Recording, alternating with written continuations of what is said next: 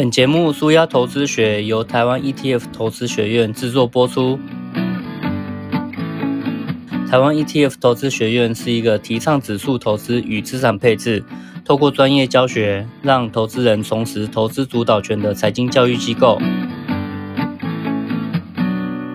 各位听众，大家早安，我是峰哥，这里是舒压投资学。好的投资就是让你越投资，生活越没有压力。在上一个单元，我谈了市面上股票 ETF 这么多，要怎么认识它们？除了从类股来认识股票 ETF 以外，那我们也可以参考美国晨星公司所设计的股票九宫格来分析这些股票的性质。那在这个单元，我想和你谈谈债券的几种类别，还有怎么选择比较适合你的债券商品。我在十六单元曾经提过，债券有避险的功能。那新手在做资产配置的时候，看到市面上这么多种的债券 ETF，也许会觉得有很多的选择障碍。那我们要怎么样才能知道说发行债券的机构它会不会履行它的承诺，按时计息以外，并且在债券到期的时候能够归还本金呢？市场上有很多评估发债机构信用的一个平等机构，就好像排行榜一样。他们会由高到低列出每一家债券它的信用平等，分数越高的单位呢，它违约的几率其实是越低的。那分数越低的单位，违约几率也就越高了。这个排行榜它当然不是人为主观的一个认定，它有很多客观标准。那信用平等公司呢，它会调查这些发债单位的现金流啊、资本结构啊、履约记录等等的资料。那一个一个打分数，对于各家公司提出一个总体的一个评价。那每一家平等的机构，它评价系统也都有一点点不一样。不过，一般投资人大概要知道的就只有两件事情，也就是说，债券它可以分为投资等级的和非投资等级这两种。那投资等级的债券就表示它违约几率很低，而非投资等级的债券，它的违约几率就会相对来讲高一点了。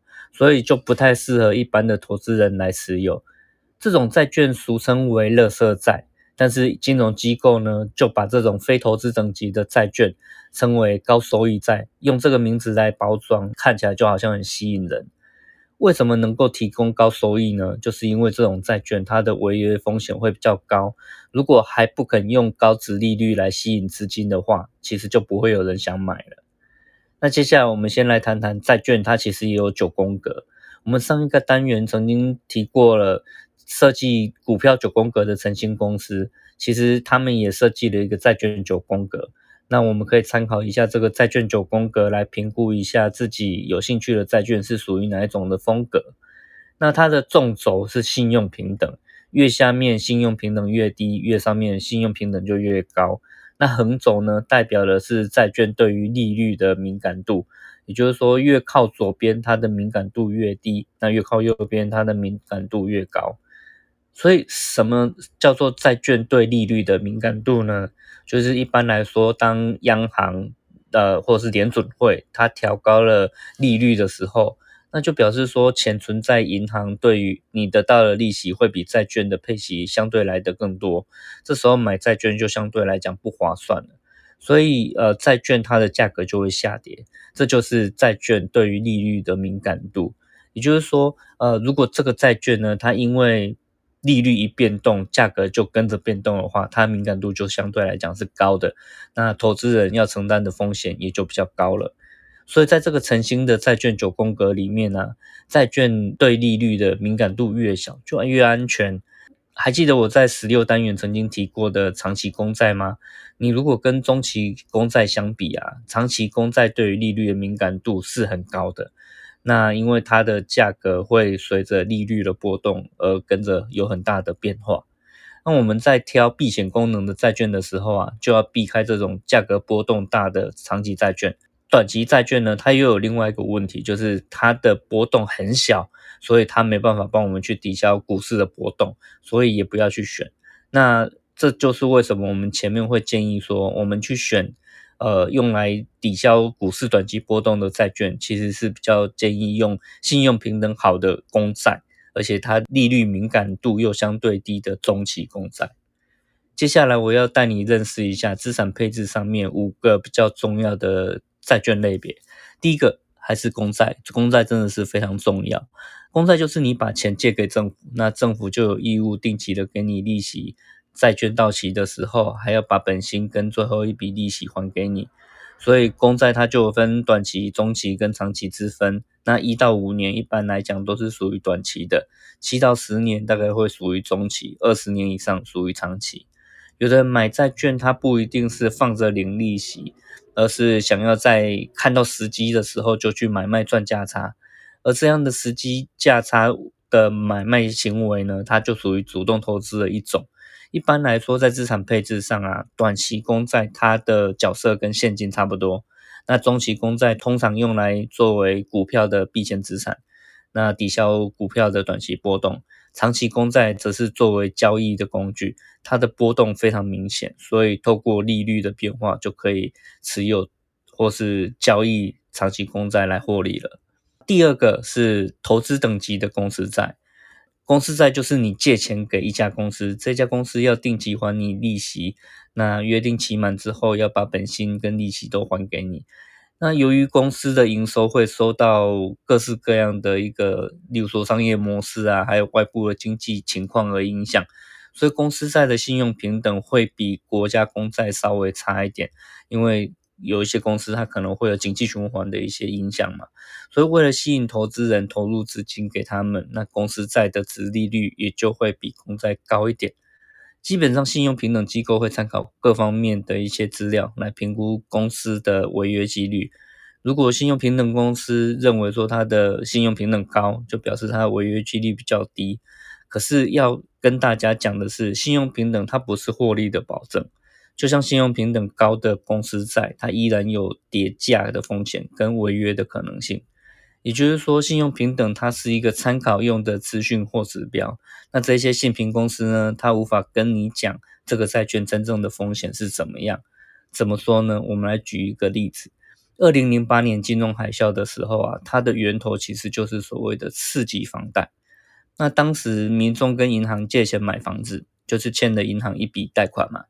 那银行就会把这笔贷款包装成投资商品，转卖给其他的投资人。那这就是所谓的刺激贷款的房地产抵押债券，也就是说，买这个债券的人，他就会变成借房贷的债权人了。那信用平等公司呢，怎么看待这种房地产抵押债券呢？他看好的是房市会持续往上涨，也乐观的认为说，这些借钱买房子的人都还得起贷款，于是就判断说，这种债券它的风险很低，不容易违约，就给了这个债券很好的一个信用平等。结果没想到的是，房价下跌了，而且还有很多人根本还不出贷款，所以当时信用平等很好的房地产抵押债券，瞬间就成为违约的金融商品。信用平等公司自己在华尔街的信用也都跟着破产了。我们再举另外一个例子来说明，说为什么信用平等不能完全的相信。二零二零年上半年根本就是去年的事情而已。那肺炎疫情爆发导致了一个股灾。那很多的公司在它的信用平等瞬间都被调降了，那你有没有觉得其实很奇怪啊？就是怎么会瞬间被调调降？难道你之前看不出它有这些问题吗？因为信用平等公司会根据公司的财报以及经营环境来判断它能不能还款，所以肺炎疫情影响了公司的收入之后啊，他就会觉得说，诶，这个债券如期履约的几率好像就瞬间降低很多，也就是说在。肺炎这种外来的而且突发的危机情况下，原本很稳定的投资等级公司债，瞬间变成高风险的商品。那原本还在投资等级哦，结果瞬间就变成被调降为非投资等级的公司债。这种情况啊，在华尔街叫做堕落的天使。那堕落天使也就证明了平等公司其实是无法真正评估公司债的一个信用情况。所以公司债的信用平等就只是参考而已。如果你发现了公司经营情况出问题，或是遇到一些不可抗力的因素，像是肺炎这样的一个风险的话，它的信用平等其实是会瞬间被调降的。那如果你看到哪一家公司的信用平等很高，心里也要有一点保留，因为信用平等不会永远一样。如果你的目的是要避开股市波动的风险，那未必要投资公司债，因为公司债的信用平等可信度并不高。另外，你应该还记得我在十六单元有提过，公司债和股票的价格波动是属于正相关的。股票如果下跌，公司债也会跟着下跌，因为他们的获利来源毕竟是同一个嘛。所以公司债并不是缓冲股市波动风险的一个好选择。不过，投资等级的公司债啊，在债券值利率上面都会比公债高。那在资产配置上，它的确可以当成一个固定收益的来源。第三，我们来谈谈非投资等级的乐色债。乐色债就是利率很高，但违约风险也很高的公司债。怎么样的公司会发行乐色债呢？像是一些有财务困难的公司，或是一些大家不太了解的新创公司，它就必须要用很高的值利率，然后来吸引投资人买他们的公司债。信用平等公司对于这种乐色债的平等当然就很低啊，因为他认为这些公司违约的几率是很高的，那没有办法按时配息，甚至是没办法归还本金。所以这些公司它只能用更高的利息来吸引大家投资啊。那我们也看到说，这些债券商品虽然它值利率很高，看起来好像会赚很多钱，可是不要因为这样就很开心的投资下去。你要记得，你的高报酬来自于你要承担很高的风险。如果公司违约了，不仅你的利息领不到，你投资进去的本金也会跟着不见哦。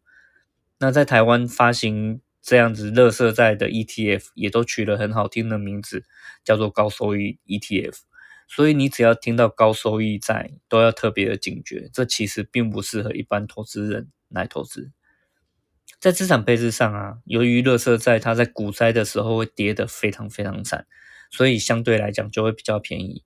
当股灾过后啊，它会有一个波段的复苏，那是可以用来交易市场回升的一个工具。